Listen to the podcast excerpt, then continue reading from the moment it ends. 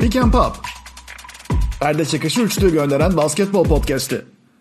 Uygar Karaca, Utkan Şahin, Çağrı Turan ve Kuzey Kılıç Avrupa'da basketbolun gündemini konuşuyor. 24 saniye dolmadan yerinizi alın. Keyifli dinlemeler. Pick and Pop'a hoş geldiniz. Her zaman olduğu gibi ben Uygar Karaca, Çağrı Turan ve Utkan Şahin'le yine birlikteyiz bu hafta. Ee, beyler nasılsınız? Kar yağıyor mu sizin oralarda? Utkan sana soracağım ama galiba yağmıyordur.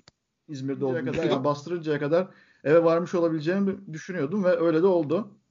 Ee, Valla burada şu anda yağmıyor. Yani İstanbul'un ne diyelim Anadolu tarafındayım ama pek fazla bir şey yok gibi. Çağrı sen, Avrupa sen... Avrupa yakasında suyla karışık yağıyordu yani son 2-3 saattir. İyi. Şu anda yani da bakıyorum biraz, evet yağıyor biraz. Biraz yağsın yani bunu beklemiştik açıkçası. O yüzden ben sevindim yani bu haberlere. Neyse şu Euroleague'e bakalım. Bu hafta biraz yine yoğun bir haftaydı. Biraz çift maç haftaları takip etmesi çok zor oluyor gerçekten. Bir maç bitiyor, diğeri başlıyor falan. Ee, ama bizim için iyi bir haftaydı. Yani Anadolu Efes ve Fenerbahçe için e, güzel bir hafta oldu. E, çifter çifter galibiyetler geldi ve bunlara da zaten çok ihtiyaç vardı. Doğrusunu söylemek gerekirse. E, öncelikle Fenerbahçe'den başlayalım. Fenerbahçelilerin Kokoşkova olan inancını pekiştiren e, bir hafta olduğunu düşünüyorum. E, ama şu da var tabii ki. Yani birkaç hafta önce işte Kokoşkov koç değil. Sadece iyi bir yardımcı koç. Ondan sonra işte klasik Türkiye'de olan muhabbetler e, ortaya çıkmaya başlamıştı. İşte hayatımda böyle kötü ko- koç görmedim diyen tweetler gördük falan. Ya bunların doğru veya yanlış olup olmadığını e, daha sonra konuşuruz ama ya bu dil doğru dil değildi. Yani Kokoşko koç değil falan gibi böyle enteresan bir e, tarz vardı. Neyse bu hafta en azından taraftar barıştı diye düşünüyorum artık. Bu gelen e, farklı galibiyetlerden sonra Baskonya ve Panathinaikos maçları. E, Utkan senden yansımalarla başlayalım. E, ben haftalardır Fenerbahçe'nin savunmasında bir parça azar azar da olsa e, oturma düzenlemeler gördüğümü söylemiştim zaten burada. E, ama bunların hepsi biraz da fikstürün de şanslı bir dönemine denk gelindi. Yani Baskonya Ceska'yı yenmiş bir takım tamam belki ama e, bir taraftan da e, bir günü bir gününe uymayan bir takım. Bu da bir gerçek. E, diğer taraftan Panathinaikos zaten karışıklıklar içerisinde.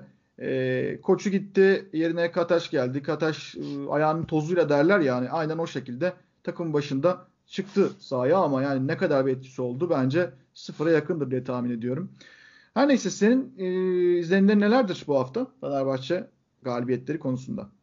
Ya şöyle şey konuşacaksak evet şey bence altın çizmemiz gerekiyor. Fenerbahçe çok şanslı bir 5 haftadan geçti. Ee, Baskonya'yı bir kenara koyuyorum. 4 takımda e, böyle yarım ayak yakalandı Fenerbahçe ve Fenerbahçe o kazanarak kazanarak gelmesinin özgüveniyle vurup vurup geçti. Bence maçın haftanın kritik dönüm noktası şuydu. Bir Baskonya'nın maçı çok kritik. Ben Fenerbahçe'nin Panathinaikos'u karşısında kazanacağını bekliyordum yani. Çok sürpriz değildi. Hı hı. E, iki takım arasında kalite farkı düşürsek. Ama Baskona maçı önemli bir eşikti. Şundan dolayı Fenerbahçe Baskona'yı kaybetse bence playoff şansını çok çok aşağı düşürecekti. E, ikili avarajları falan düşünürsek. Maç öncesi ben şeydim açıkçası. Fenerbahçe bir sayıyla bile kazansa Fenerbahçe için kar düşüncesiydim ama ikili avarajı alacak şekilde kazandı. E, maçın bence kazanmaz kazanacağını anlayacağımız noktada şeydi. E, ben öyle hissettim en azından. E, daha 3. dakikada e, da, ne 3. dakikası? 1 dakikada e, Ivanovic mola aldı ve Pierre Henry'i kenara aldı. Hı hı. E, orada ben şeyi hissettim. Yani Henry'i sen e, Henry biliyorsunuz yani karakter olarak. Bir, bir buçuk dakikada alınan bir molada reaksiyon olarak Henry'i alıyorsan Henry o maça bir daha e, dönemezmiş gibi geldi ki maçı devamlı dönemedi. Henry'i de kesince e, Baskonya'nın problemleri daha çok ortaya çıkıyor. E, o açıdan e, Fenerbahçe açısından güzel ve zevk veren bir basketbolla beraber önemli bir galibiyetti. Özellikle ikili avaraj alması. Çünkü belli ki sezonun sonu biraz ikili avarajlara, üçlü avarajlara hatta belki dörtlü avarajlara kalacak. E, Panathinaikos maçı da keza değerliydi ama iki şeyin üzerine durmak istiyorum ben toparlarsak. Bir Veseli. Ya senin söylediğin soğuma planıyla beraber Veseli bence kariyer topunu oynuyor şu an. Şu 5 hafta üzerinde konuşacak. Bence MVP sezonundan daha iyi basketbol oynuyor. Ee, özellikle işin liderlik kısmında. Yani e, Kokoşko da maçtan sonra söylemiş. Bence kendisine çok geliştirdiği yer liderlik özelliği demiş. çok açık bir şekilde bu 3-4 program önce konuşmuştuk. Lidersiz takım ibaresini ortadan kaldırdı. Ve bu takımın lideri benim dedi. Ve bence daha da önemlisi kariyerinin sonunda işte arka arkaya sakatlık geçirmiş, Avrupa'da kontrat bulamaz yani bu kadar büyük kontratı bir daha bulunamaz yani Veseli bence 5 haftalık performans açısından şeyi gösterdi. Ben hala bu kıtanın en iyi oyuncularından bir tanesiyim diye gösterdi. E, hiçbir daha önce hiç kariyerinde görmediğimiz kadar da büyük bir liderlik yaptı takıma. Yani işin sonma kısmında her şeyi çözüyor. Her şeyi çözüyor. Kısaların hepsi bela alıyor. Daha da değerlisi yani ben yerine girmeden önce baktım %62 ile orta mesafe atıyor bu sene Veseli. Yani kariyeri boyunca faal atışlarıyla tartışılan işte yani tamam Partizan'da üçlük atıyordu ama hiçbir zaman şütör özelliği olmayan bir oyuncunun orta mesafeden ki Panathinaikos maçında belki bir pozisyonda hatırlarsın böyle e, köşeden son dakika son anda topu tutup e, potayı görmeden falan orta mesafe soktu. E, Böyle bir seviye çıkmış olması oyun açısından yani Fenerbahçe açısından birçok şey değiştirdi. Oyunun diğer alanlarında herkesten katkı alıyor bu ara Fenerbahçe. Yani Guduric Beyin Becken'den çok daha iyi döndü. Bence Fenerbahçe Obradovic döneminden daha iyi basketbol oynuyor. Dekolo çok sallantılıydı ama e, özellikle bu hafta çok iyi geçirdi. Lorenzo kenardan gelmek yaradı. Ulanovas işin içine girdi. Bartel'in olmadığı haftada Ahmet çıktı. Çok değerli iki maç oynadı. Gibi gibi birçok şey övebiliriz ama bence ana nokta, başlangıç noktası Veseli burada. Diğer taraftan da Kokoşko öveceğimiz bir nokta var bence. Bence Kokoşko ilk defa e, Avrupa tarzında bir koşuk yaptı bu hafta. O da neydi? Yani e, hep eleştirdiği noktalarından bir tanesi Kokoşko'nun benim özelimde eleştirdiği noktalarından bir tanesi kendi planına çok sabit kalması ve planını asla değiştirmeye tenezzül etmemesi. Yani planı işlemese de işlese de aynı planda ısrar etmesi, maç içi reaksiyon asla almaması ve işte ne bileyim işte atıyorum Real Madrid'de mi oynuyorsun? Real Madrid'in e, karın ağrısına oynamıyordu hiçbir zaman. Hep kendi basketbol oynamaya çalışıyordu. Bayern Münih'e karşı da aynı şekilde, Zenit'e karşı da aynı şekilde. Ama bu hafta e, Panathinaikos karşısında bunu yapmadı. E, tamamen oyunu Nedovic'in e, yavaş ayaklarına ucumu özellikle. Yavaş ayaklarına konsantre etti ve yani daha ilk ucumda Guduric'den ters eşleşme oynadı. E, ters eşleşme de değil. Guduric'den sırtı dönük bir pozisyon oynadı. Arkası pozisyon. Arkası, arkasındaki pozisyonda e, TRT ettirdi Guduric'te ve soğumayı değiştirdikten sonra Dekola aldı. E, Nedovic Dekola'yı evet. alınca Dekola'da oynamaya başladı. Hı hı. Yani bütün maçın kurgusunu Dekolo e, bir oyuncunun üzerine kurmuş oldu. Bir rakip bir oyuncunun üzerine kurmuş oldu ki yani dediğim gibi anlatmaya çalıştığım gibi Kokoşkov e, Euroleague kariyerinin şu zamana kadar hiç böyle bir seçeneği tercih etmemişti. Hep kendi basketbol üzerine ilerlemeyi tercih etti. Bu da bence Kokoşkov'un Avrupa basketbolun adaptasyon açısından değerli. Çünkü burada e, herkes sizin basketbolun genelinde aslında herkes sizin karın ağrınızla oynar. Her zaman sürekli. Normal sezonda da playoff'ta da. E, ve Kokoşkov bunu yap, yap, yap, yap, yapabileceğini, bence yapabileceğini biliyorduk da yapacağını gösterdi. O açıdan Fenerbahçe'den gelecek adına önemliydi ama ben sadece bir şeyin altına çizmek istiyorum. Fenerbahçe sadece 5 maç kazandı ve başında da söylediğim gibi e, rakipler görece kolay değil. 5 takım da playoff hattının dışında. E playoff bu sene çok zorlu geçiyor. Yani çok açık bir şekilde. Baskonadan alırsak 14 tane takım playoff yapma ihtimali var. Bugün Olympiakos belki hak etmiyor ama playoff yapsa şaşırmazsınız. O galibiyet seviyesinde çünkü. İşte ne bileyim evet. Maccabisi altta, Valencia altta, e, işte yukarıda Zenit'i var, e, Bayern'i var ve hepsi e, Fenerbahçe'ye göre birçok açıdan avantajlı durumda. Hala Fenerbahçe playoff attı gibi işte Final Four'lar falan konuşulmaya başladı. Bunun için söylüyorum. İşte Final Four'a gidiyormuş gibi söylemler başladı. Bence bu çok doğru değil. Çok da gerçekçi değil. Fenerbahçe'nin hala gitmesi gereken çok fazla yol var. Yani Fenerbahçe buradan geri kalan sezon geri kalan kısmında 8 galibiyet alsın playoff Fenerbahçe. Açıdan e, ayaklarının biraz daha yere basıp e, daha iddialı takımlara karşı denenmesi lazım. Bu iddialı takımlarda CSK değil. E, bence iki hafta sonraki Maccabi maçı. E, o maç bence Fenerbahçe'nin sezon kaderi açısından çok kritik olacak. Ama fikstür olarak öyle bir e, dizayn var ki şu anda. E, Ceska ile oyn- oynayacak Fenerbahçe. Ve evet o Ceska evet, iki o. maç kaybetti yakın zamanda. Ve öyle bir maç ki yani bu maçı kaybetsen kimse sana niye Ceska'ya deplasmanda yenildin demez. Kafalar da rahat olacak ve bu galibiyet serisiyle geliyorsunuz. Ya bu ıı, fikstür olarak da bence bayağı avantajlı bir maç yani. Ceska ile şimdi oynamak e, ve bu momentumla birlikte oynamak da e, avantajlı olabilir diye düşünüyorum. Çağrı sen bir şey mi diyordun o arada? Bence en sonunda Utkan söylediği şey önemli. Ee, yani bu haftaki Fenerbahçe maçlarını izlemedim ama yani geçen hafta daha detaylı konuştuk ve ondan önceki son iki galibiyetini hangi takımlara karşı aldığı da ortada. Bir evet yani ayakların yere basması önemli. Moral açısından bence yani oyun tarafını ondan ötesinde moral açısından bu tip şeyler bu dönemlerde galibiyet serisi yakalamak önemlidir. Sonuç şu. Aslında ya tepedeki belki bir 3-4 tane takım ayırsanız geri kalan takımlar birbirinden çok uzak seviyede değil. Galibiyet sayıları da birbirine yakın. Seviye olarak da çok birbirinden uzak değiller. O yüzden alabileceğiniz her galibiyet üst üste ikizlik takımla form duruma göre onların üzerinde baskı da kurar. Ama bu hafta dikkatimi çeken mesela yani bu galibiyet alınan rakiplerden en kritiği tabii Baskonya'daki biraz daha çıkışta bir takım olarak görünüyordu ama ben onların Maccabi maçını izledim bu hafta. Ya galiba onlar bu hafta biraz kontağı kapatıp gelmiş gibi hissettim. Çünkü yani şimdi bu hafta oynadıkları hem Fenerbahçe hem Maccabi ya açıkçası 90 sayıdan üzerindeydiler ve ikisinden de 90 sayının üstünde yemek çok kolay değil. Ve Maccabi maçında hele Maccabi yenecek resmen yani bayağı zorlanarak zorlanarak 90 sayıyı buldu ki Maccabi şu anda pek o noktalarda değil. Sayı atma açısından, skor açısından. O yüzden bir bekleyip görmek lazım. Muhtemelen şey olmuş olabilir Baskona ile ilgili. Onların hafta sonraki maçları 12'de bitti. 4 saat falan beklemek zorunda kaldılar. Biraz sıkıntılı bir maçları vardı. Ee, Malaga mı? Fenerbahçe maçı öncesi. Evet. Ee, yani İspanya saatine göre bile 12'de bitti galiba maç. Ee, ondan dolayı işte oradan sonra seyahat ediyorsun. Çift hafta maçı. işte oradan kalkıp Fenerbahçe uçuyorsun. İstanbul'a uçuyorsun. Ee, gibi problemden biraz fiziksel olarak e, ki bir önceki CSK maçları da sert bir maçtı. Psikolojik açıdan özellikle sert bir maçtı. Ee, onun etkisine girmiş olabilirler. Belliydi yani. Bir de, yani her vücut dilinden Fener, e, maça çıkmadığı belliydi Baskon'un. Baskonya bir de ma- yani Ivanovic maçın başında biraz ortalığı bırakıyor kendi kendine. Çok müdahale etmiyor. Çok değişiklik yapmıyor taktik açıdan. O arada Baskonya eğer biraz geriye düşerse ondan sonra onu toparlamaya çalışıyorlar. Ya yani bu sezonun genelinde aslında böyle bir profil vardı. Mesela Maka maçından sonradan biraz geldiler. Yaklaştılar yetmedi ama maçın başında aslında gene geri düştüler. Bu maçta da Fenerbahçe maçında maçın başında fark yedikten sonra toparlanamadılar. Biraz öyle bir takım yani o direnç konusunda ilk yarıdan hemen kozlarını ön plana atarak başlayan bir takım değil açıkçası. Ben e, Fenerbahçe'de bazı oyunculara halen haksızlık yapıldığını en azından taraftar gözünden şöyle bir gözlemliyorum sosyal medyayı vesaireyi. Yani orası referans noktası olur mu olmaz mı o ayrı ama mesela Johnny Hamilton'a bence hala hem takım içinde hem de taraftar gözünde yeteri kadar kredi verilmiyor. Utkan sen yazılarında e, Johnny Hamilton'dan bahsediyordun. Yani galiba bir hikayesini yazmıştın. Evet. Ee, ya basketbolcu ben... olmak için basketbolcu olmayan birisi o. evet. Kendi ülkesinde polis olmak için kolej okumuş. Evet. Ee, ve oradan sonra Aa, ben basketbol oynayabiliyorum dediği için e, basketbolcu olmuş. Ama e, Johnny Hamilton'ı işte geçen sene sene izlediğim zaman yani Darüşşafaka'nın savunmasını biliyorsunuz şey evet. Brescia'yı rezil ettiler. Yani Brescia evet. sayı, sayı atamadı.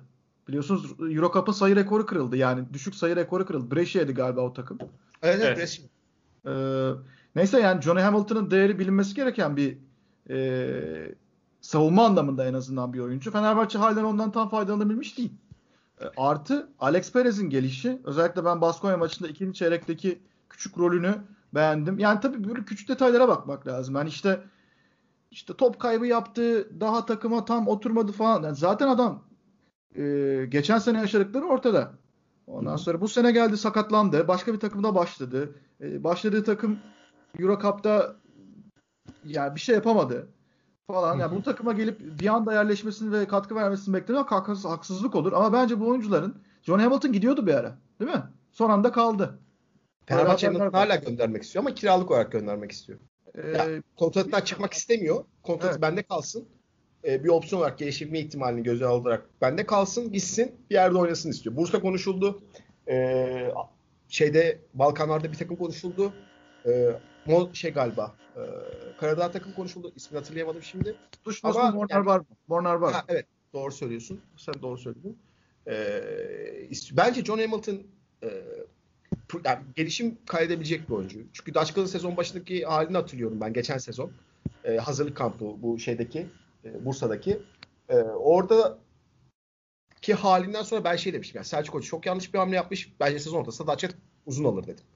Sonra iki buçuk ay sonra bambaşka bir hale geldi John Hamilton. Sezon sonunda da bambaşka bir haldeydi. Yani West geçen sezon perişan etmişti Türkiye Kupası'nda. Belki hatırlarsınız.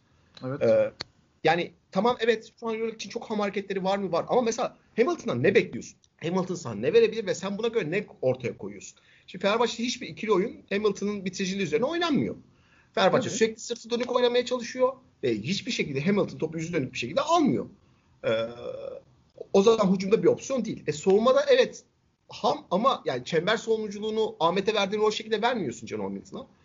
E, bence çok kolay vazgeçilmiş bir hamle. Orada biraz galiba koçun inisiyatifi galiba duyduğum kadarıyla. Koç biraz beğenmiyormuş e, Hamilton'ı ama e, bence düşünüldüğü kadar da kötü oyuncu değil. Evet katılıyorum. Ama bir taraftan işte biraz böyle e, bir tweet flood'u yapmıştım küçük çapta.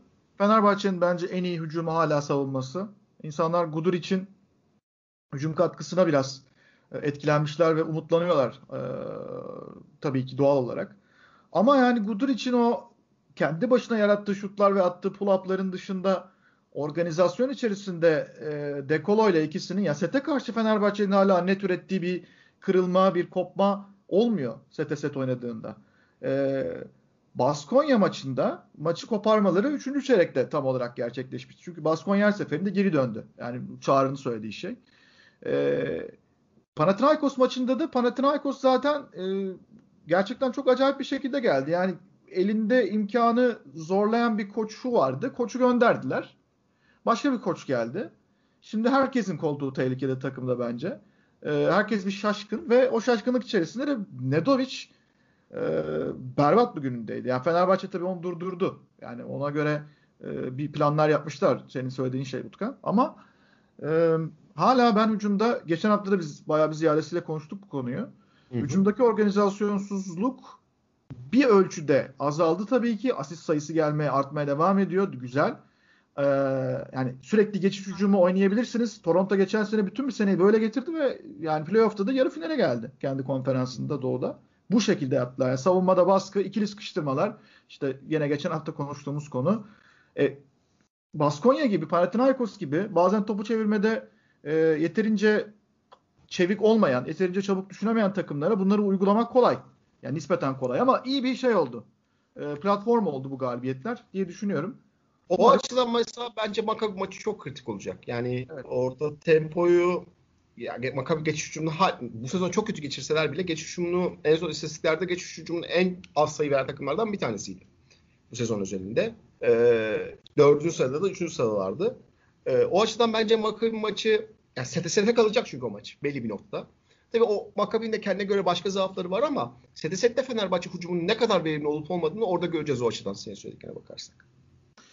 Evet, e, Fenerbahçe konusu böyle. Efes'e gelelim. Efes'te de biraz sular duruldu. E, üst üste gelen galibiyetlerden sonra biraz nefes alındı. Çünkü o hücumdaki sıkışmışlık işte sürekli 60'ın 70'in altında e, kalınması Efes için hakikaten gelecek babında. Geçen seneki takımı artık bir daha bulamayacağız bu sorusunu ben çok öncelerde haftalar önce sormuştum sanırım. o konuda hala ben negatif düşünüyorum. Yani o geçen sene bir başka bir sinerji yakalanmıştı diyeyim. Ve o e, yakalandıktan sonra bir daha onu yakalamak çok mümkün olmayabilir. Baktığımızda ama 16. ile 20. hafta maçları arasında 5 e, maçın 4'ünü kazanan bir Efes var. Bunların arasında Barcelona galibiyeti var. Asbel, Alba ve Himki. Arada bir Real Madrid kaybedildi. Ee, tabii ki Efes için nispeten daha kolay geçen bir hafta oldu. Orası şüphesiz. Ee, kaldı ki Alba Berlin maçı da Alba'nın yine o eksiklerine rağmen işte koçu yok vesaire. E, son bölümde kazanılan bir maç oldu. Himki zaten e, birazdan üzerinden geçeceğiz bu konunun. E, Himki'nin ne yaptığı belli değil. Ama e, Musa Canan transferi var. Yani şöyle bir şey düşünüyorum Efes'te. Ergin Ataman'ın takımlarında genellikle gördüğüm bir şey oluyor bu. Yani belki onun tercihidir, belki e, takımlar transfer yapar. Yani bir şeyler gitmiyorsa takımlar transfer yapar ama e, geçen seneki takımın içerisinde işleyen neydi de bu sene işlemiyor. Bunu alıp çekip e, analiz etmek yerine ya da analiz edecek zaman da belki yok ama bilmiyorum. E, biraz daha bunu değerlendirmek yerine dışarıdan Canan Musa geldi. İyi bir oyuncu. Yani Brooklyn'de çok fazla bir şey yapamadı açıkçası NBA'de. Yani Doncic'le beraber gittiler. İkisi de büyük umutlarla gittiler ama e, Musa bir şey yapamadı. Efes çok genç bir potansiyelli bir oyuncuyu aldı kadrosuna kattı. Ama bu şekilde dışarıdan direkt e, pazara çıkılması içerideki verimsizlikleri düzeltecek mi? O konuda şüphelerim var. E, bilmiyorum Çağrı sen ne düşünüyorsun? Yani Sedevita günlerini hatırlıyorsundur herhalde e, Canan Musa'nın? Yani Selevite'de bile çok genç bir oyuncuydu. Ee, iki tane konu var aslında. Bir Efes açısından bak bakınca Efes'in kağıt üstünde güçlü olduğu veya olmaya çalıştığı alan yani skorer kanat oyuncuları üzerinden e, tehdit eden yapı için yani güçlü olanınızı biraz daha güçlü yapmaya çalışmak, onu daha da kuvvetlendirmek bence fena fikir değildir. Yani farklı zaaflarınızı e, tamamen kapatmaya çalışmak yerine fena fikir değildir. Yani en azından bir hamle olarak. Sezon ortasında ne sonuç verir orası şüpheli tabii ki. Bir yani NBA'de şu anda fazla oynayamamış, o fırsatı bulamadığı için geri dönen bir oyuncu. Bir de genç bir oyuncu yani tam olarak hakikaten Avrupa'nın en üst seviyesinde sürekli oyna oynayarak gitmedi zaten oraya. Yani Euro Cup seviyesinde bir oyuncu olarak gitti. Hı hı. Doğal olarak oradaki bir illaki mutlaka bir uyum süreci olacak. Ee, bu kadar uzun sürede çok istediği seviyede fırsat bulamamış bir oyuncu için adaptasyon süreci olacak. Zaten yeni bir takıma geliyor, yeni bir yapıya göre. Burada daha önceki takımlarında belki biraz daha özellikle Steveta'da daha fazla top kullanan da bir oyuncuydu. Şimdi burada belki kaçıncı opsiyon olacak. Bunların hepsi biraz zaman alacak şeyler büyük ihtimalle. Ama biraz daha oyuncunun potansiyelini ve daha uzun vadeli bir hamle olarak bakarsanız fena gözükmüyor. Ee, ne yapacağını yani şu anda kestirmek zor. Ee, belki çok hızlı çok iyi bir sonuç da verebilir. Yani bir yandan açıkçası Efes'in e, dışarıdaki oyunculardan skor bulma konusundaki istikrarsızlığı aslında bazı sıkıntıların kaynağıydı. E, oraya bir tane daha parça atmak, oraya yani ihtimalleri biraz daha arttırmak en azından fena bir sonuç vermeyebilir. Yani çok getirisi kısa vadede olur mu? Beklentiyi düşük tutmak lazım. Ama o açıdan bakınca iyi sonuç verirse de çok da şaşırmam açıkçası. Çünkü Ergin Ataman'ın çok sevdiği tarzda oyuncular bunlar. Yani ona topu veriyor. Yetenekli oyuncular skor üretsin. Yani ve onu mümkün olduğunca beslemeye çalışacaktır. O Ergin Ataman da çok tarzına uygun bir oyuncu açıdan. Evet ama işte e, yani tamam bu sürdürülebilir de bir şey baktığımız zaman. E, sonsuza kadar dışarıdan bu şekilde oyuncular alıp getirebilirsiniz ama e, tabii ki olumsuz düşünmek için çok fazla sebep yok elde. Oyuncu genç. NBA'den dönüşler biraz sıkıntılıdır. İşte ben Kuzminskas örneğini vermiştim. Ki bu örnekler çok fazla çoğaltılabilir. Yani işte Viktor Klaver geldi. Aylarca burada kendine gelemedi. Ee, Abrines keza öyle. Yani şöyle gelip de NBA'ye gidip ondan sonra dönüp de hiç bırakmış e, gibi değil de aynen devam eden oyuncu da azdır. Çünkü oranın kafasına girdiğiniz zaman oranın işte Guduric'te şu anda hala oranın kafasında. Ben hala e, Memphis'teki Guduric'i görüyorum. Fenerbahçe'deki Guduric'i izlerken. E, ki de o da sezon başında aslında hani Musa ile falan kıyasladığımız zaman çok daha fazla oynayan bir oyuncuydu. E, NBA dönüşleri zordur. E, ki geçen seneki Brooklyn takımında da bir sürü sakat vardı biliyorsunuz zaten. Yani işte e, Durant'i, Irving'i falan kullanamadılar. Ama takımda başka insanlar e, ortaya çıkarken Canan Musa çok küçük bölümler dışında fazla varlık gösteremedi. E, Bubble döneminde belki biraz e, bir şeyler yapmaya başlamıştı ama Utkan sen ne diyorsun? İyi bir transfer gibi gözüküyor dışarıdan ama işte bu NBA dönüşleri beni hep biraz korkutuyor. Bir soru işareti. Ya açıkçası ben yani dedik endişene hak veriyorum ama karakter önemli sanki orada biraz. Yani mesela Kuzminskas'ın karakteriyle Musa'nın karakteri aynı değilmiş gibi. Çok daha ne derler yani Musa'nın bu kadar çok popüler olmasının en büyük sebeplerinden bir tanesi ne? Alt yaş gruplarında e, önemli istatistikler yapması bir de işte meşhur Teotovic'te kavgası. Ya o yaşta Teotovic'te kavga edecek e, az sayıda yürekli oyuncu vardır. Musa bunu yapmıştı. Ya bu iyi bir şey mi? Bir oyuncunun kendinden işte daha e, büyük bir insanla kavga etmesi iyi bir şey mi? Belki değil. Ama o karaktere sahip, o özgüvene sahip olduğunu gösterir. O açıdan Musa endişelerini anlamakla beraber Musa'nın o karakterde bir oyuncu olmadığını düşünüyorum. Ve Musa kafasındaki bazı problemleri aşıp basketbola odaklanabilirse çünkü biraz çok gezmeyi seven bir oyuncu. Ee, şey zamanında öyleydi. Alt yaş grup zamanlarında da öyleydi. Eğer buna yönelebilirse, biraz daha basketbol odaklı kalıp kendi basketbolunu geliştirebilirse, seviye atlayabilirse e, gelecek 10 yıl boyunca e, Avrupa basketbolunda söz sahibi olabilecek bir oyuncu. Şimdi bir de başka bir pencere var. Efes'te yapı bugün düşünüyoruz. Bugün düşünüyoruz ama önümüzdeki sezon dağılacak. Yani Miçic gidecek bu kesin. Bu, yani herkesin bildiği bir şey. E, Kesimo ve sakatlığı konusunda farklı farklı söylemler var. Bazısı diyor ki çok hafif bir sakatlık, bazısı diyor ki sezon devamında sıkıntılı olacağı bir sakatlık. E, hal böyle düşünürken e, pazarda da böyle bir oyuncu varken çünkü Musa gibi oyuncu şansı çok fazla ortaya çıkmıyor her zaman. Yani yaz döneminde bekleyelim de o zaman bulalım diyemiyorsunuz. Çünkü yazın bir pazar çıkıyor ortaya. Bambaşka haller, bambaşka şeyler ve işte e, şartlar hiç uygun olmadığı için oyuncu bulamadığınız oluyor. Onun evet. yerine daha başka profile gitmek zorunda kalıyorsunuz. Hala hazırda ortada böyle bir oyuncu varken ve paranız varsa ki e, bence sağ içi getirisi en azından enerji açısından olabilir. Efes'in bir, bir şey değiştirmesi gerekiyordu. O kumar olabilir, o değişiklik olabilir. Böyle bir hamle yapması e, doğruydu, gerekliydi. Ben Hezoya da olabilir diye düşünmüştüm. Mario Hezoya da olabilir diye düşünmüştüm. Hezonya'dansa Musa'yı tercih ederim açıkçası. Hezonya'nın biraz daha karakterinin deli dolu değil de şımarık olduğunu düşünüyorum. Ee, ama Çok iyimser bir ifade şımarık yani. evet. Ee... Onu Portland'lara sorun siz. Portland'lar... Yok hayır şöyle bir şey söyleyeyim. Ee, yakın, ya herhalde son 20 senede Avrupa'da çıkan böyle yüksek potansiyelli altyapı döneminde bu kadar çok herkesin tiksindiği bir oyuncu ben hatırlamıyorum. Ee, ya çok ünlü yani, yani gerçekten çok ünlü. E, okay. O açıdan böyle deli dolu bir oyuncunun zaman zaman problem de yaratacaktır. Ben çok şundan çok eminim. Eğer iki buçuk yıl Efes'te kalırsa ben iki tane basın toplantısından bekliyorum Ergen Ataman'ın e, şeyi Musa'yı yerden yere vurduğu. Musa'nın da sağ içerisinde iki üç tane böyle Ergen Ataman'ı dinlemediği an olup böyle Twitter'da dolaşacak. Eminim yani bunun bir iddiası olsa bir bahis açılsa basarım paramı. Hiç düşünmem basarım.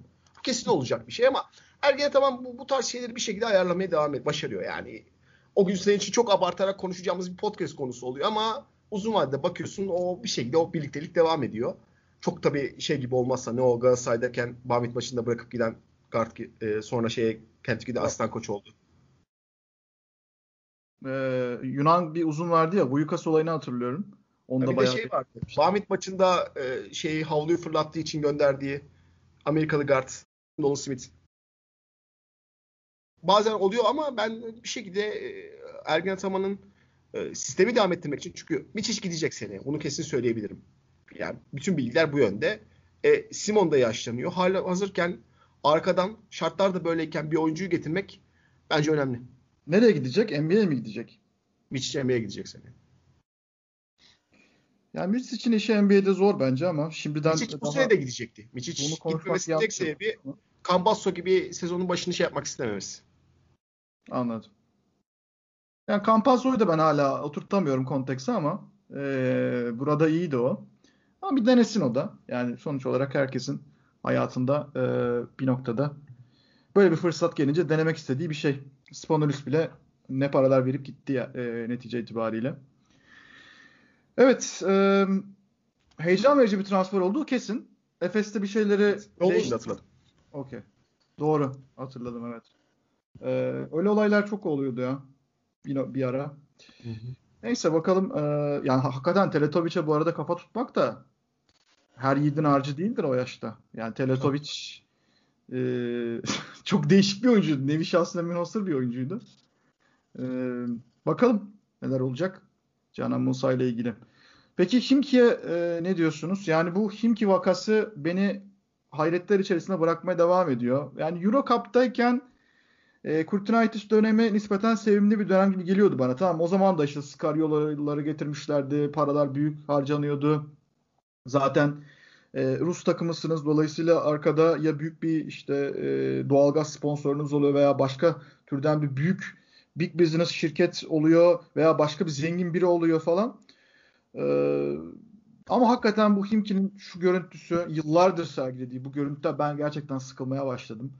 Bu kadar paralar harcanıp işte geçen sene 30 milyon avro falan gibi paralardan bahsediliyordu. Tam meblağını bilmemiz mümkün değil ama Eurolig'in en fazla para harcayan 4-5 takımından biriydi geçen sene. Bu sene ne durumdalar tam bilmiyorum ama bu dağılmıştık, bu boş vermiştik, bu e, bu rekabetçilikten uzak görüntüleri hakikaten e, benim aklım almıyor. Yani Euroleague'de nasıl olur böyle bir olay? Ve Kurtinaitis Rimas Kurtinaitis de yine e, full circle'ı tamamladı. Yani o vardı zaten Euroleague'de. Daha sonra o gitmişti. Ivanovic gelmişti. Ivanovic gitti. Bartzokas geldi. Bartzokas gitti. Kurtinaitis geri geldi ve e, o da bir şey yapamadan gidiyor. Yani akıllarda tek bir soru kaldı. Yani bu takım Euroleague'de niye var sorusu akıllarda kaldı. Evet yani ne diyorsunuz Simki'ye kim başlamak ister?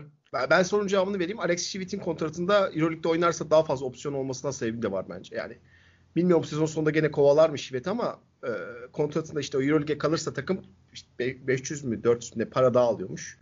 E, VTB'de işte playoff'ta kıstırıp bir şekilde takım attırıyor. Sonra sezon geri kalanında canın istediğini yapıyor. Yani şimdi açık konuşalım. 2 yıl önce Şivet sakat değildi. E, o sezon gene havlu attıkları sezonda. Restoran açacaktı. Restoran işleriyle ilgilenmek istediği için oynamadı. E, e, gene dönüyorum. Ivanovic döneminde oyuncuların açıklamalarını hatırlayın. Sadece Şivet ne isterse antrenman saatleri bile Şivet'in istediklerine göre ayarlanıyor. Oyuncular açıklama yaptı.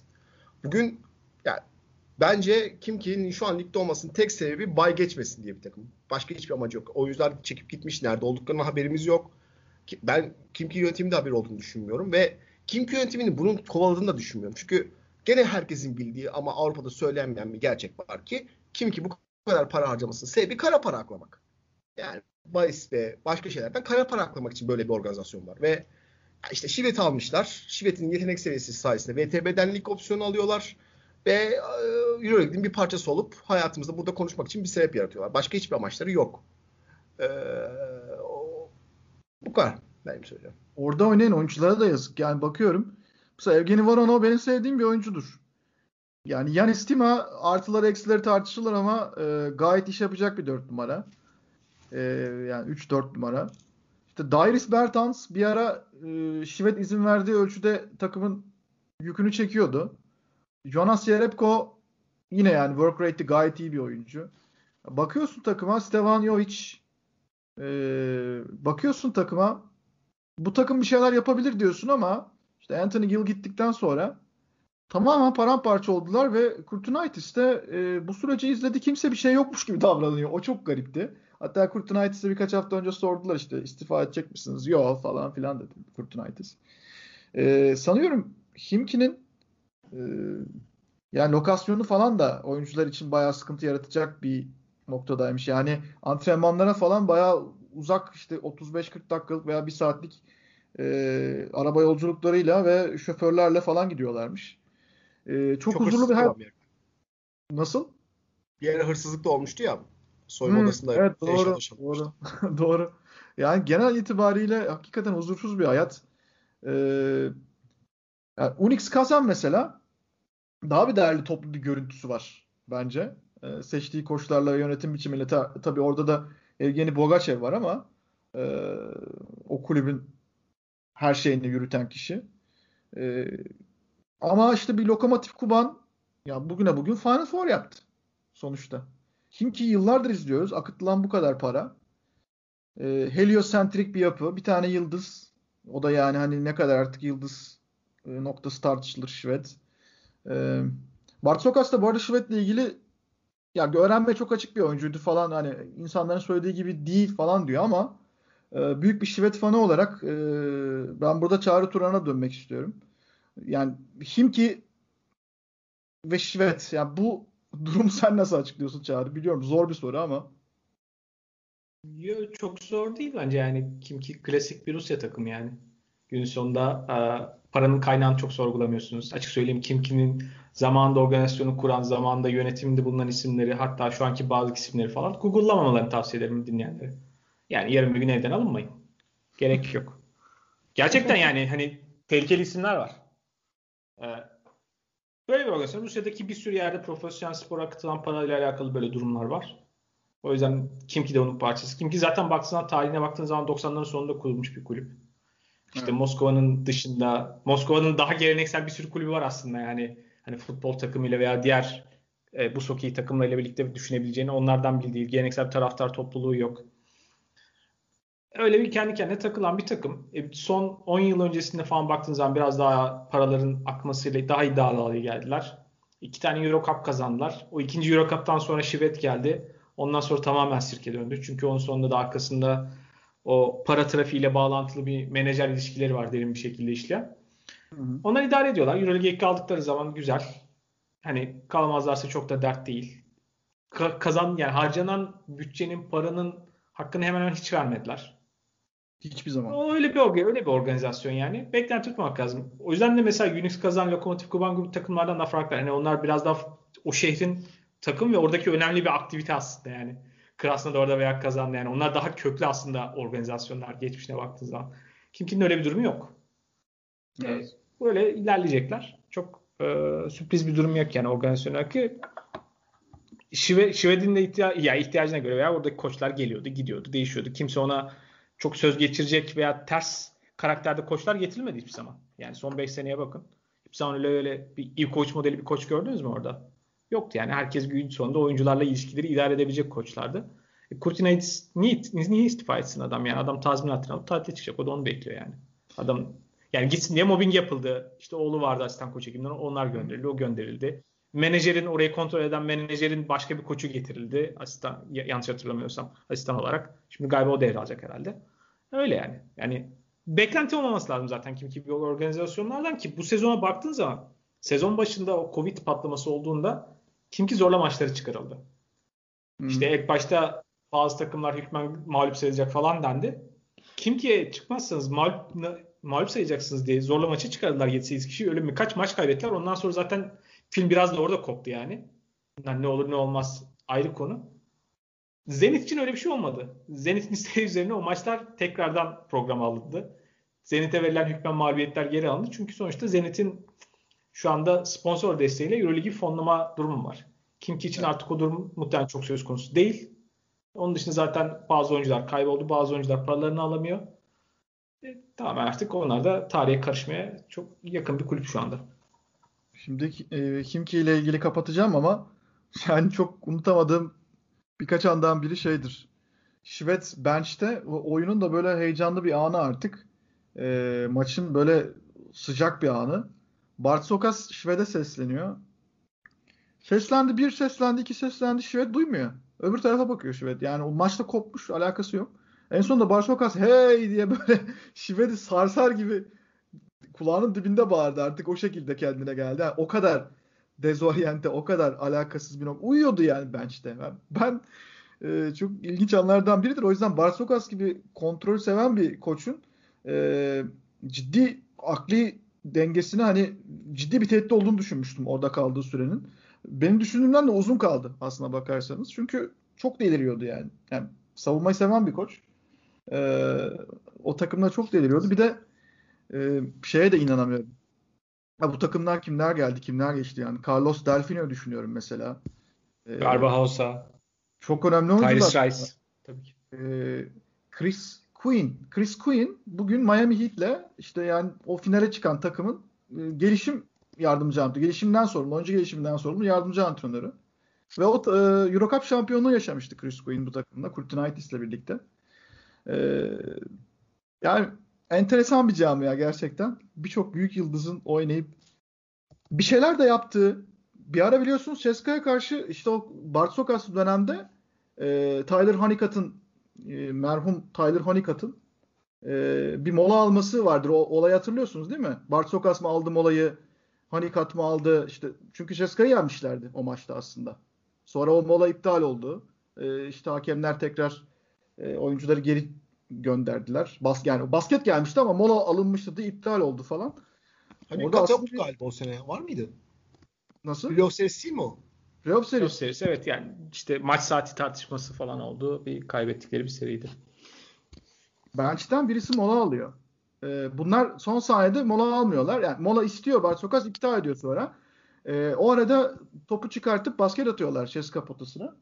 Ee, ve Sonra hakemler dedi ki bir dakika biri mola aldı buradan. Sonra iddialara göre Tyler Hanikat almış molayı falan. Yani o da bilmiyorum ne kadar doğru bir iddia. Hanikat istemiş falan.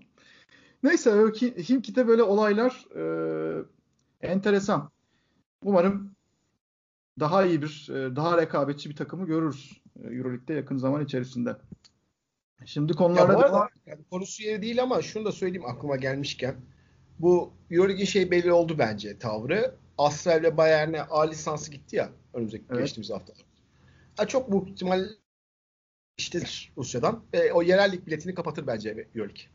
Bir kalırsa Euro Cup'tan bilet kalır. O da bilmiyorum Şampiyonlar Ligi'ndeki durum son durum ne. E, çünkü yani Euro Cup'ta artık eski seviyesinde değil açık konuşmak gerekirse. E, dolayısıyla sanki Euroleague giderek artık kapalı bir lig. Herkesin lisansın belli olduğu bir lige doğru gidiyormuş gibi. Evet biz geçen hafta biraz burada E, onları konuştuk. Asvel'in hatta işte lisansını hatta e, Alba'ya da verecekler galiba lisans. O da yolda. Dolayısıyla dediğin gibi artık iyice kapalı bir lig e, olmaya doğru gidiyor. E, söylediğin gibi Utkan. Şimdi devam edelim. Bu haftanın önemli bir maçı ondan devam edelim bence. E, Final Four provası gibi bir maçtı aslında. E, Ceska Barcelona. Ceska kaybetmedi kaybetmedi. Tabii ki Euroleague'de öyle o kadar uzun seri yakalamak çok normal bir iş değil. Bir noktada takılıyorsunuz. Çift maç haftaları var ve basket Euro, e, Avrupa basketbolunun yapısı gereği zaten o kadar uzun süre kazanamıyorsunuz ama Ceska kazanmaya devam etmişti. Sonunda bir Baskonya yenilgisi geldi. Ardından da e, bu çift maç haftasının ikinci karşılaşmasında gelen bir Barcelona yenilgisi. Açıkçası benim Barcelona'dan bu sene izlediğim e, en etkileyici galibiyetlerden biri oldu. E, şu bakımdan geriye düştükleri bir maçta e, sanki bir Final Four yarı finali veya finali oynuyormuşçasına e, bir savunma yapısı. Savunma yapısıyla ben benzeştiriyorum. Sadece bir fark var. Fenerbahçe bazı hamleleri çok agresif yapıyor. Yani iki sıkıştırmaları çok köşede işte çağırdım geçen söylediği konu çok fazla yapıyor. E, pick and roll'lerde Heci mutlaka veseli şovap yapıyor. Kendini gösteriyor. Oyuncuyu sıkıştırıyor. Barcelona tamamen gömülüyor. Fakat bunu çok iyi yaptılar. Gerçekten. E, bu anlamda açıkçası Yaskevicius'un mesela e, diğer Oriola üzerinde neden bu kadar durduğunu, Oriola'dan neden vazgeçmediğini e, daha iyi anlamış olduk bence. İşte Adam Hanga zaten tam bir görev adamı her zamanki gibi. E, bunun yanında rotasyona işte Sergi Martinez girdi ve hatta Ibu Badji'yi de kullandı. Yani Yaskevicius imzasını da bırakıyor zaman zaman. 2002'li e, uzun Senegalli Ibu Badji. Ben çok beğendim Barcelona'yı. Bu sene her maçta bunu söyle, söyleyemem. Her maç için bunu söyleyemem ama e, gerçekten Final Four havasına geçen bir maçtı. Tutkan? Ya işin ya, yanlış hatırlamıyorsam 3 program önce bir Barcelona konuşmuştuk. Evet. Ve Çağrı uzun uzun soğuma planlarını da anlatmıştı. Ya Barcelona'yı izlerken bu sezon birkaç maç bunu çok net gördük. Ee, bazen sizi bunu altıyorlar yaptıkları soğuma. Yani izleyeni bile bunu altıyorlar. O kadar sertler, o kadar etkileyiciler. Ee, işin o kısmında CSK karşısında bunu yapabilmeleri tabii ki çok etkileyici. Ama benim daha çok etkilendiğim kısım e, benim sezon başında kafamda soru işareti olan kısalardan alacakları performans. Hı hı. Yani e, Corey Higgins, e, Abines, Karates üçlüsü e, maçın sonunu domine etti. İkinci yarısını hatta yani maçın sonu değil ikinci yarısını domine etti ki kısalardan olan performansların özellikle Final Four'da ne olacağını tartışmıştık belki hatırlarsınız. O Hı-hı. açıdan çok önemliydi. Yani işte Karates çıktı. E, bana laflarımı yedirdi. E, çok iyi bir son çeyrek oynadı. E, Corey Higgins e, belki de Barcelona'daki en iyi maçını oynadı. E, ve bu da belki Moskova'da olmasından dolayı çok sürpriz değil. Bence beyefendi soğuk havayı seviyor, sıcak havayı sevmiyor. ee, Abines çok önemli bir katkı verdi derken kısalardan maçı değiştirdi. Yani maç öncesi şöyle bir kağıt üstüne koyduğumuzda Mark James'in de formunu düşünürsek sanki CSK'nın kısalarının Mark James üzerinde daha böyle maçı etkileyebilecek bir havası varmış gibi. Ama e, Barcelona maçı oradan değiştirdi ki bence bu Final Four için diğer takımlara da çok önemli bir e, endişe verici bir haber. Çok önemli ve endişe verici bir haber. Çünkü eğer kısalar da bu şekilde işin eline eline sokacaksa, Corey Higgins bu şekilde oynayacaksa ya da işte Karates maçın son çeyreğe geldiğinde o üçlükleri atacaksa e, Barcelona gerçekten çok durdurulamaz bir takımmış gibi olacak. Ben sana bir şey diyeyim mi? Leo Westerman'ın da ben Yaskevicius'la e, tekrardan eski seviyeye yakın bir yerlere gelebileceğini düşünüyorum. Yani tamam Yaskevicius'un birinci tercihi değildi büyük bir ihtimalle ama Westerman da e, bu yapıda bir yer bulacaktır kendine. E, o da dahil olduğu zaman bu sefer kısa rotasyonuna bir boyut daha eklenmiş olacak. E, her ne kadar son yıllarını çok sönük geçirmiş olsa da yani bu senesini e, çok iyi geçirmedi. Geçen sene bir üçlük yüzdesinde bir düzelme olmuştu. Ama e, yani Abrines bu geçen şutları %41'lerden %45-46'lara çekmiş durumda ve Yasikevicius ona öyle setler çiziyor ki e, Abrines artık böyle Navarro kıvamında gözü kapalı atmaya başladı bunları. E, o yüzden gerçekten Barcelona için asıl %100 konsantrasyonlarıyla oynadıklarında ne yapabildiklerini görmüş olduk. E, Çağrı sende var mı bir yansıma bu Ceska Barcelona ile ilgili? Barcelona'nın aslında hani son belki bir 6-7 haftanın böyle biraz daha düşük bir seviyede ilerlerken performansla ilgili dikkat çeken bir şuydu.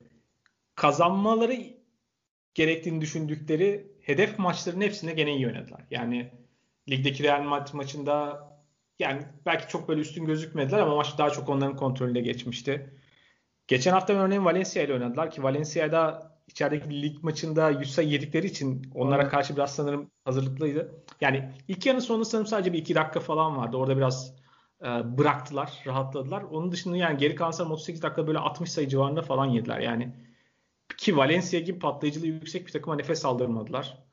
CSK maçı CSK yaşıyor. İlk çeyrekte evet biraz daha iyi görün CSK ama CSK'ya oyun olarak çok bozdular. Yani CSK hiç oyunu kontrolünü alamadı, istediği gibi dikte edemedi, tempoyu yükseltemedi, onların istediği hızlı hücum veya transition odaklı oyunu fırsat vermedi. Birebirleri çok akıllı savundu Barcelona. Mesela birebirleri savunurken mümkün olduğunca çok aşırı yardım getirmeden ama aşırı agresif olmadan ve doğru zamanlarda duruma göre yardım getirerek maçın hani oyunun o anki durumunu okuyarak yardım getirerek onları bayağı bozdular. Bayağı düzeninin CSK düzeninin dışına çıkardılar bir kere sahada oyun aklı yani basketbol IQ'su daha iyi bir takım. Yani Pesic döneminden göre yani onu her gün gittiğin daha yukarıya çıktığını görüyorsunuz. Çok keskin bir şekilde daha basketbol IQ'su daha yüksek bir takım ve bunun meyvelerini daha ilerleyen dönemlerde muhtemelen alacaklar. Yani sezon sonunda muhtemelen orada bunun etkisini göreceğiz. Ee, bir diğer konu mesela gene Yasikevicius'un sezonun tamamını düşünerek nasıl hareket ettiği ile alakalı. Örneğin Corey Higgins'in çok ideal bir e, yaratıcı kanat oyuncusu olmadığını konuşmuştuk. Çünkü yani zamanında böyle bir oyuncu olarak gelişmedi. Daha sonrasında CSK'da çok çok iyi bir rol oyuncusuydu. Geçen sezon Barcelona'da biraz da bir Pesic ona o rolü bile biraz verdi. Yani daha fazla toplu oynayan ve üreten bir oyuncuydu ama Pesic döneminde çok daha tempo odaklı oynayan bir takımdan daha seçerek, oyunu okuyarak, daha belki sabırlı olarak oynamak gereken bir oyuna geçtiğinde biraz zorlandığını gördük. Mesela son 2-3 haftadır Corrigins de daha iyi. Ve Corrigins yani açıkçası yani gözü kapalı güveneceğim. Bir rolü teslim edebileceğim ve ona göre bir şekilde zaman içerisinde oraya adapte olacağını düşüneceğim çok bence güvenilir bir oyuncudur. Ve ona ısrar etti yani. O rolü ona vermeye devam etti.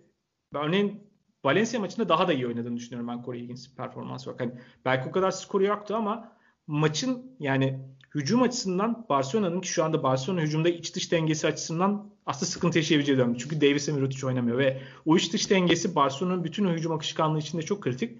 Onu onu bile sağlamakta zorlanacağı bir dönem. Mesela Corey Higgins orayı açan oyuncu olmuştu Valencia maçında. Bu maçta da önemli katkı verdi.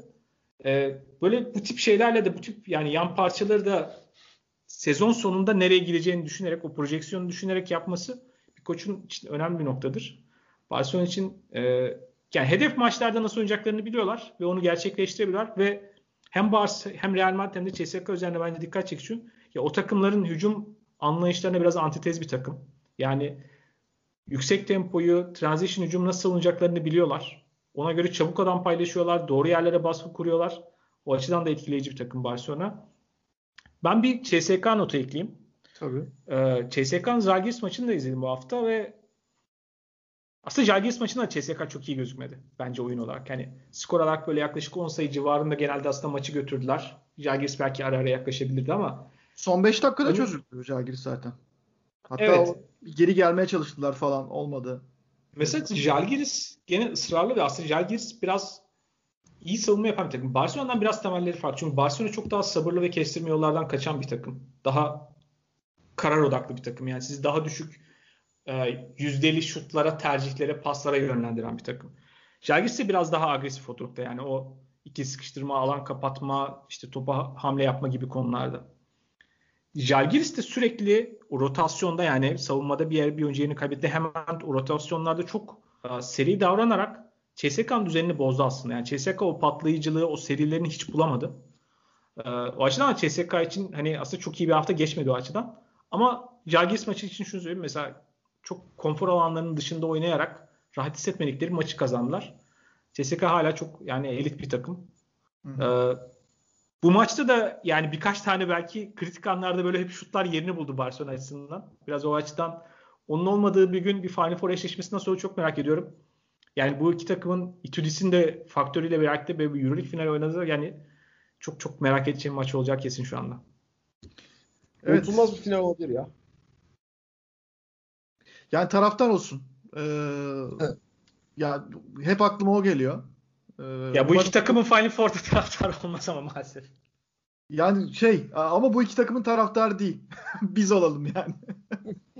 Çünkü o şehrin düzenlendiği e, taraftar grubu herhangi bir şehir olabilir bu. Yani Belgrad olabilir, işte İstanbul olabilir. E, Berlin biraz belki olabilir de. Ya bu iki takımın evet ya Barcelona'nın her zaman böyle küçük küçücük bir sürümünü oluyor Final Four'larda. Doğru düzgün tezahürat bile yapmıyorlar zaten. Efendi efendi maçlarını izliyorlar. E, o Final Four deplasmanlarında. Ceska zaten malum. Yani işte bir VIP grubu var. Onlar da kendi aralarında e, takılıyorlar ama o şehrin e, insanları daha çok fascine oluyor gibi geliyor bana e, o maçlardan. E, o da ilginç bir nokta tabii. Bu arada Zenit şaka maka dördüncü sırada şu anda.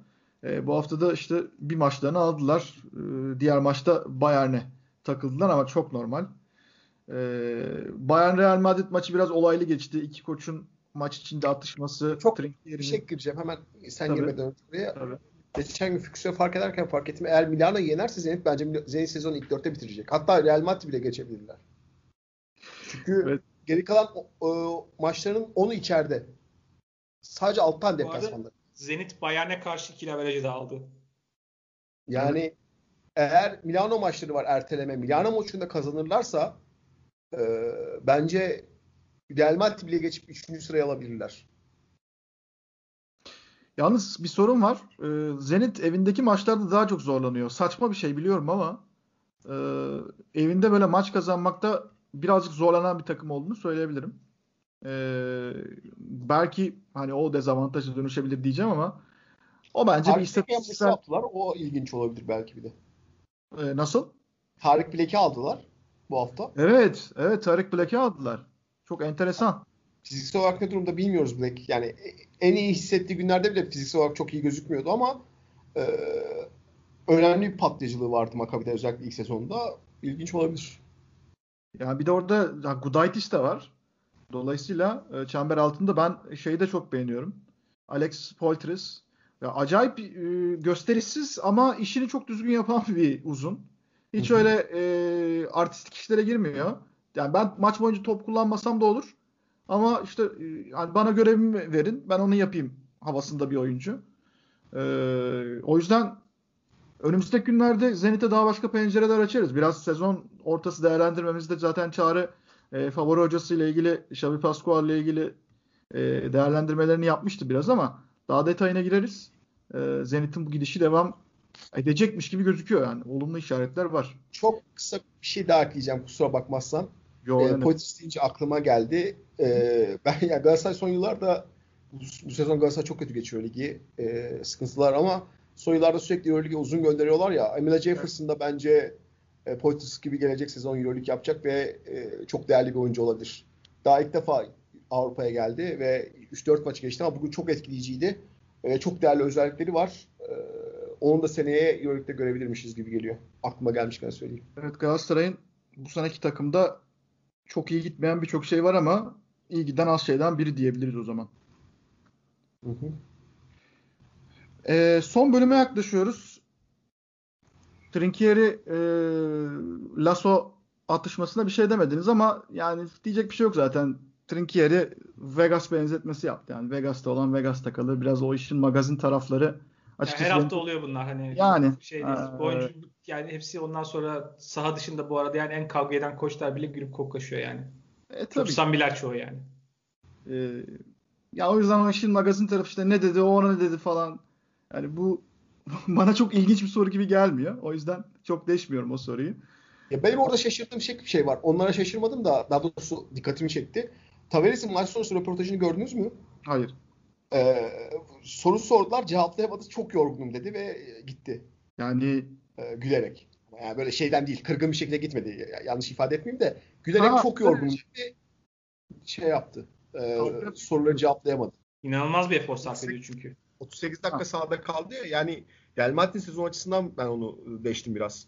Ee, işte 13 altılar şu an bir şekilde kazanıyorlar falan ama Yani Tavares işte maç sonunda çok yorgun dedi. Geçen bir maçta gene 40 dakika oynattılar. Yani sezon bir noktasında patlarsa Real Madrid için çok korkunç bir noktaya gelebilir ki yani şey, ben biraz şey oldum. Röportajı izlerken irkildim. evet. Zaten sakatlıklardan çok çeken bir takım. Şimdi şu Panathinaikos'taki o red kataş meselesine bir gelmek istiyorum. Ee, şöyle bir girizgah yapacağım açıkçası. Ya Panathinaikos Bovoras'a birazcık haksızlık yaptı. Ee, işte geçtiğimiz haftalarda da beğendiğimiz bir koç oldu. Yani ben en azından kendi adıma beğendiğim bir koç olduğunu söyleyebilirim. Ee, kendisine verilen malzemeyle en iyisini yapmaya çalıştı ve yanlış değerlendirildi. Ee, ama Olet Kataş'ın gelmesi bende bir heyecan da yarattı. E, doğrusunu söylemek gerekirse. Tabii oyunculuk günlerine gitmek gerekirse e, işte Euroleague şampiyonluğunu enteresan bir şekilde Panathinaikos'la yaşıyor. Panathinaikos'ta Maccabi'ye karşı. Maccabi'den ayrılıp NBA'ye gideceğim deyip NBA'de lokalt olunca tekrar Euroleague'e dönüp daha sonrasında da e, işte o meşhur e, 2000 finalinde yarı finalde çok kötü oynamasına karşın e, final maçında e, takımı şampiyonluğa götüren isimlerden biri oluyor ve aslında İsraillileri de e, birazcık ikiye bölen bir oyuncu oldu bu anlamda. Çünkü bir yerde Maccabi işte 90'ların sonu e, çok iyi bir takımdı ama belli bir seviyede aşamıyorlardı. Yani işte Final Four'u bir türlü yapamıyorlardı. E, o playoff'u geçip Final Four'a son dörde kalamıyorlardı. E, Kataş belki o zincirleri kırabilecek bir oyuncu gözüktü ama o da sonunda herhalde takımın belli bir e, maddi seviyeyi aşamayacağını fark edince e, kendi kariyeri adına daha doğru bir seçim yapmak istedi ama kader de işte bir şekilde Panathinaikos'la e, onu Euroleague şampiyonu yaptı. E, şimdi Maccabi'de çok kısa bir dönem oldu e, Odet Kataş'ın ama çok karmaşık bir dönemdi zaten. Maccabi e, Zvischerf genel menajer zaten 6-7 maç içerisinde Odet Kataş'ın da çaylak bir dönemiydi yani koştuğunda deneyimi yoktu. O yüzden ben şanssız bir dönem olarak görmüştüm onu. Ardından da Hapoel Yeruşalayim'de bu sefer e, baş antrenör oldu ve baş antrenör olduktan sonra da tabii oyunculuk kariyerinin çok kısa bittiğini bunları çok kişi biliyor zaten. Ama biz bir, bir kere daha söyleyelim yani işte diz sakatlığı yüzünden e, bir türlü toparlanamayan da bir sakatlık ve çok talihsiz bir şekilde 26 yaşında e, kariyerine veda etmek zorunda kaldı. Eşsiz turnikeleri e, çok çelimsiz bir oyuncu gibi gözükmesine rağmen çok rahat bir şekilde çembere gidip attığı turnikeler falan bir yana gerçekten özel bir yetenekti. Ama koçluk kariyerinde de e, ben başardıklarıyla Panathinaikos'a gelmeyi hak ettiğini düşünüyorum. Hani ne başardı diyebilirsiniz. Hani Apoel Yeruşalim'de kazanılan şeyler acaba e, bir ölçüt olabilir mi e, diyebilirsiniz. E, ya bir kere Makabe'yi yenmek, İsrail Ligi'nde Makabe'yi yenmek çok önemli bir iş. Tamam son dönemde eskisi gibi değil. E, bir ara Makabe gerçekten kimseye yenilmiyordu ama daha sonra işte Hapoel, Gilboa e, işte bunu başardı. Zaman zaman kupada e, Makabi mağlup edebiliyorlar. Sezon ortası o da anlaşılabilir bir durum olarak gözükebilir belki. Ama Basketbol Şampiyonlar Ligi'nde Apoel Yeruşalim'e oynattığı basketbolu ben beğeniyorum. Basketbol Şampiyonlar Ligi'ne e, Euroleague kadar e, fazla ağırlık veremesem de. Yani yıllar yılı Apoel Yeruşalim'le son 8'e gelen yine e, ilginç bir kader tesadüfü diyelim yine. İşte son 8'e geliyorlar ama bir türlü e, Final Four veya işte bir final e, gibi bir şey çıkartamadılar Basketbol Şampiyonlar Ligi'nde ama her seferinde de ya finale gelen takımı ya da işte şampiyon takımı geçen seneki yani bu sene oynandı Final 8'de de e, işte Burgos'a yenildiler mesela. Ondan önce Tenerife'ye yenilmişlerdi. Bunlar iyi takımlar. E, o yüzden ben Kataş'tan Panathinaikos'ta birazcık farklı bir oyun dili bekliyorum. Kendisi biraz mütevazı davranmış. Yani elimdeki malzeme belli olacak. Benden beklentiler çok değil zaten. Genç bir takımız. Hani bu sene amaç ligde ve kupada başarılı olmak demiş. Ama e, hem yarattığı tarihi tını açısından, bu nostalji açısından eminim hepinizin e, hikayeleri vardır e, Kattaş'la ilgili. E, hem de koç olarak ne getirebileceği e, babında sizin de görüşlerinizi almak isterim. E, Çağrı senden başlayalım. Ya ilginç yani Kataş'ın hikayesi e, özellikle de o dönem çok yani İsrail'in kendi yerel oyuncuları, yerli oyuncularından çok yetenekli oyunculardan çok bahsetmek çok kolay değildi. Yani hep böyle daha sert savunma oyuncuları, rol oyuncuları. E, Maccabi onların yanında genelde iyi Amerikalıları bularak hani kendi içinde iddialı olmaya çalışan bir takımdı. Onlardan bir tane tabii çok ekstra bir tane getirince Nate Huffman gibi o dönem. Ee, o 2000 takım tabii özel bir takımdı yani. Final, hatta o final maçında Nate Huffman'a çalınan fauller her zaman aklım bir yerinde duracaktır yani. Çünkü çok gerçekten maçın seyrini çok değiştirmişti. O gün yani Kataş'ın çıkması çünkü sezon boyunca Kataş aslında o takımın en etkili oyuncusu değildi yani. Sonuçta o takımın kadrosuna baktığınız zaman Obradovic'in ilk sezonundan bahsediyoruz bu arada Panathinaikos'taki. Evet. İşte Bodiroga, Rebrecha bir sürü oyuncu var. Çok ön planda bir oyuncu değildi. Ama o gün yani o çıktı o çıktı sahneye. E, bir yandan hakikaten ilginç bir hikaye. O açıdan böyle hakikaten çünkü çok öz evlatları gibi sevdikleri bir isim yani Odet Kalaş Makabi taraftarının yıllarca. O biraz tuhaf olmuştu. Gerçekten oyunculuğu çok erken yaşta bittiği için e, yani çok hızlı bir şekilde koçluğa geçti. Ya oyunculuğu da bırakırken sanırım 26 ve 27 yaşında bırakmıştı yanlış hatırlamıyorsam. Oyuncuyken de zaten hani fiziksel yetenekleri böyle atletik yetenekleri çok dikkat çekmiyordu. Fiziksel becerileri çok dikkat çekmiyordu. Çok ince bir oyuncuydu. Ama görebiliyordunuz. Bir çok akıllı bir oyuncuydu. İki çok hırslı bir oyuncuydu. Genelde bu ikisi iyi bir koç olmak için güzel bir başlangıç noktası olabiliyor. Evet. Koçta ilk başladıktan itibaren de aslında pek çok insanın ilgisini çeken yani takdir ettiği uzaktan ya bu iyi bir koç olabilir.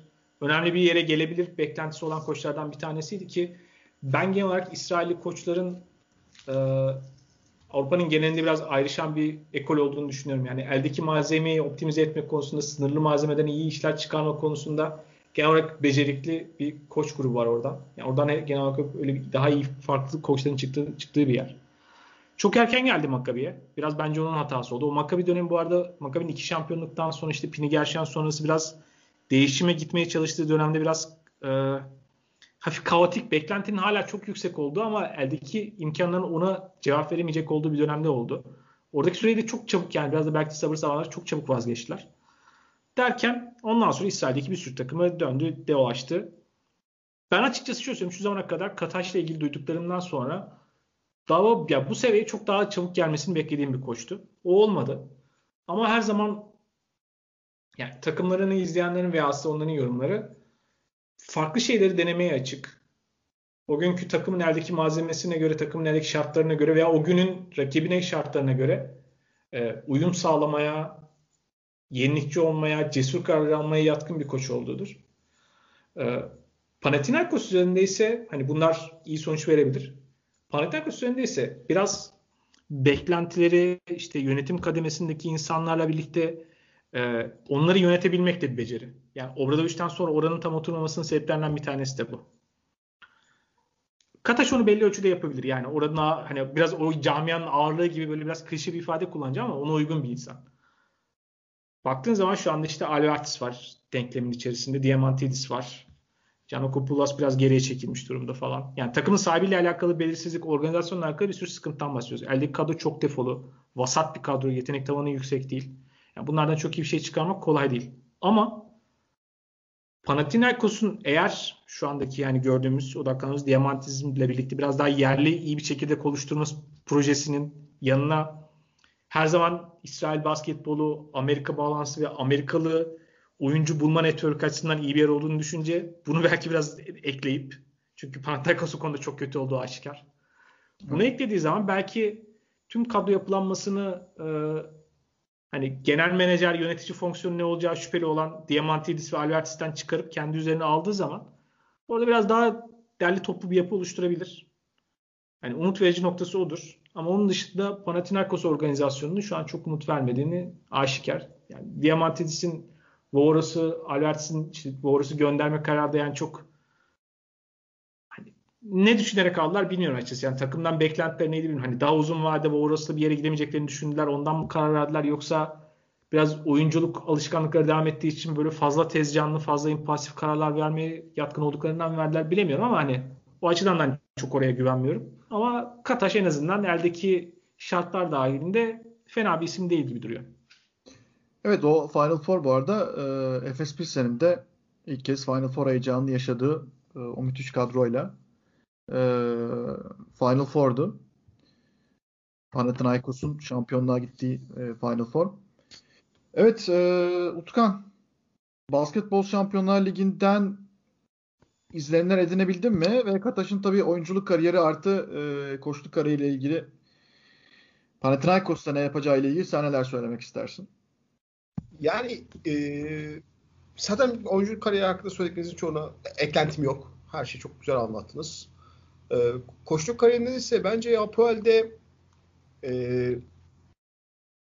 çok çok özellikle son yıllarda çok e, dengesiz kadro olmasına rağmen e, kadro, yani baktığında kadro sıkıntısı var. İşte ne bileyim kısalarda çok bir şey kadrosu kısalar çok fizikselden çok uzak bir kadroydu. Sonra sadece yetenek üzerine bir kadro kurdu. Kuruldu. O mu kurdu bilmiyorum. Yani kuruldu, kurulan kadro diyordunuz ve yani bu sezon Apoel e, bir yerde tıkanırmış gibi geliyordu hep insana. Ee, ama özellikle son 3 sezonda bir şekilde e, mesela ikili ara ikili playoff eşleşmede çok doğru oynayarak e, bir takımların zaaf noktalarını çok iyi bularak bularak bence hep ederinden daha iyi basket oynattı. Ve o açıdan Çağrı çok doğru bir şey söyledi. Evet bence çok daha önce Euroleague'e gelebilirdi. O şey hak ediyordu. Ee, özellikle pazarın ne kadar tekrar ettiğini düşünürsek. Panathinaikos olmasına ama ben içimi biraz sindiremiyorum çünkü bence ayıp edildi şeye. Bobriskas'a. Orası pardon. Ee, yani benim duyduğum kadarıyla galiba e, şey dendi, yerellikte kaybedilen maç dendi ama e, bir oyuncu oynatıp oynatma muhabbeti üzerinden yönetimde bir kavgası var. Diamantidis'te bir tartışması var. Ve onun üzerine gönderiliyor Boras. Ee, yani geçen Fenerbahçe maçında da gördük. O kadronun ederinden daha yüksek bir basketbol oynadı. Gerçekten benim yaşım 96'dan itibaren Panathinaikos'ları hatırlamaya yetiyor. Bilmiyorum siz daha öncesini biliyor musunuz? Ee, ama bana sorarsanız 96'dan itibaren en kötü Panathinaikos kadrosu. Yani yetenek seviyesi olarak Euroleague'in 3. ikinci takımlarından bir tanesi. Hücumda özellikle çok amaçsız bir takım. Tek çareleri işte hücum reboundları, reboundları domine edip e, pozisyon sayısını arttırmaya çalışmak. Başka hiçbir çareleri yok. Çünkü gerçekten çok verimsiz bir takım. Hal böyleyken e, orada bence oyuncular özellikle geliştirmek açısından değerli bir sezon geçiriyordu ama bir anlaşmazlık üzere Kataş gibi bir koç geldi. Ben Vovaras'ı yapılanın çok doğru olmadığını düşündüğüm için biraz içinde böyle bir burukluk var ama Kataş'ın hak ettiği de kesin. Yani o Apoel'deki performansı e, kesin ama e, işte Panathinaikos'un geleceği nasıl olacak? O çok önemli. Yani mesela biz Kataş'ın neler yapabildiğini çok net bir şekilde görecek miyiz? O da e, şüphelerim var. O açıdan da o kariyer açısından onun bir yanlış yer, yanlış zaman olabilir. Yani şunu söylemeye çalışıyorum. Panathinaikos çok doğru bir yapı kurmaya çalışmıyor ve sürekli sallantıda bir yapı. Ee, Diamantidis'le kavga ederse, başka birisiyle kavga ederse önümüzdeki sezon atıyorum Ekim ayında Kataş'ın da gönderilini görürsek yani işte iki tane Euroleague macerası işte galibiyet yüzdesine bakıldı ve işte başarısız gibi gözüküp tekrar o Euroleague'e gelmesi çok zor olabilirmiş gibi geliyor. Bir açıdan endişem de o. Evet. Ee, çünkü yani Euroleague'de bazı şeyler etikette oluyor. Ee, ama bakalım göreceğiz. Yani şu var. Tabii Albertis eski arkadaş, eski takım arkadaşı. Oradan e, bir bağlantıları, sıkı bir bağlantıları var. Aynı zamanda yani saha içinde de e, pardon, saha dışında da e, Kataş geldiğinde çok tanımıyorduk onu ama e, tanıştıktan sonra aramıza aldık, çok sevdik. Hani falan diyor. O bağlamda böyle e, yakın bir tanıdığınızın olması ve basketboldan anladığını bildiğiniz birinin olması orada sizin destekçiniz olması rahatlatacak bir şey tabii ki Kataşı kafa olarak. Ee, öte yandan bilmiyorum takip ediyor musunuz? Basketbol Şampiyonlar Ligi'nin e, özellikle sosyal medya tarafı ve web tarafı iyi iş çıkartıyor. Ben beğeniyorum. Ee, özellikle çok para harcadıkları için çünkü. Para harcıyorlar ama bence doğru yere para harcıyorlar. Yani istatistik detayı Eurolig'in çok çok önünde. Eurolig'in hala gelişmiş istatistikler konusunda e, kendisinin geliştirdiği bir proje yok benim bildiğim kadarıyla. İşte Overbasket falan dışarıdan e, evet. geliştirilen işler. Basketbol şampiyonlar gibi bu işlere para ayırıyor. E, koçlara yazılar yazdırıyor. İşte bunlardan bir tanesinde de e, bu Deacon Lloyd Smith var. Ondan sonra o da bir koç. E, gitmiş Kataş'ın yardımcısını bulmuş Lime Fillin'i. Kataş'ın yardımcıları da bu arada YouTube'da aradığınız zaman hani e, basketbolla ilgili çok fazla şey öğrenebileceğiniz insanlar. Bunlar e, sürekli içerik üreten, basketbolla ilgili öğretici video koyan, basketbol işte İsrail daha... ekolü öyle bir yer çünkü.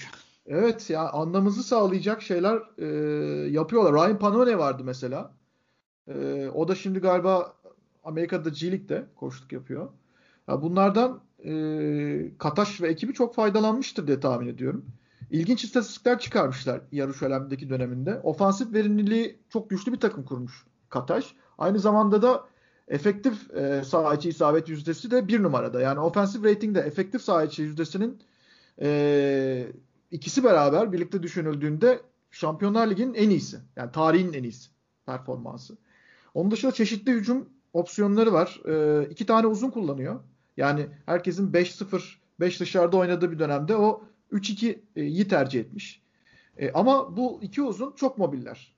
Yani devamlı hareket halindeler. Devamlı oyunun bir akışkanlığı var. E, erken dragleri, erken hücumları iyi kullanan bir takım. E, pick and roll'ü, pick and roll'den sayı üretme becerisi olan bir takım. E, işte son saniyelerde sayı üretme becerisi olan bir takım. Bunların hepsini o e, bahsettiğim makaleden gördüm, okudum. Ve aynı zamanda böyle diyagramlarla falan Kartaş'ın setlerini falan yatırmışlar masaya. E, ben de o gözle bir başka e, izledim. Kataş'ın Yaruşalem'ini. E, son Telekom maçını saymıyorum. Artık, artık son maçını oynuyordu. Veda maçını. E, böyle back screenleri çok kullanan e, sağ gösterip sol vuran hiç tahmin edemeyeceğiniz hücum e, kombinasyonları kuran bir takım. Gördüm ben Yaruşalem'de. E, o yüzden heyecanlandım ama tabii bunları ne zaman oturtacak? Yönetim ne diyecek? Albertis'le arası mı bozulacak? Yoksa Panathinaikos'ta işte e, paralar suyunu çekecek mi? Falan. E, bunlar tabii ki muallakta. Yani bunlar ne olur bilinmez ama teknik anlamda baktığımız zaman Kataş'ın e, Yaruşalem'de sadece başarı anlamında değil yani elde ettiği galibiyet yüzdesi anlamında değil ki Basketbol Şampiyonlar Ligi'nin en fazla kazanan koçları arasındaymış yüzde olarak. Onu da sonradan öğrendim. Ee, takım yapısı olarak da güzel bir yapı kurduğunu söyleyebiliriz. Ya paralar suyunu çekecek dedin. Benim yani geçen duyduğum kadarıyla bu sezon daha hiç para ödememiş Panathinaikos oyunculara. Zaten olmayan bir şey suyunu nasıl çeksin diyorsun. Evet. Yani sezon sonu toplu ödeme bekliyor oyuncular. Bakalım inşallah. Evet. Sheldon Mack'le de bu arada tekrar buluşmuş oldu. Odet Kataş. Sheldon Mack bir 10 kilo almış ama değil mi? Ben yanlış görmedim.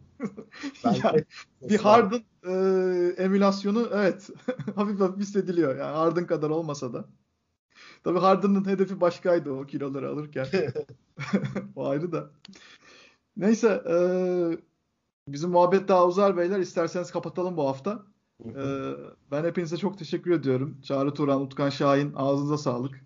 Ve önümüzdeki hafta Pick and Pop'ta yeniden buluşmak üzere diyorum. E, iyi bakın kendinize. Hoşçakalın.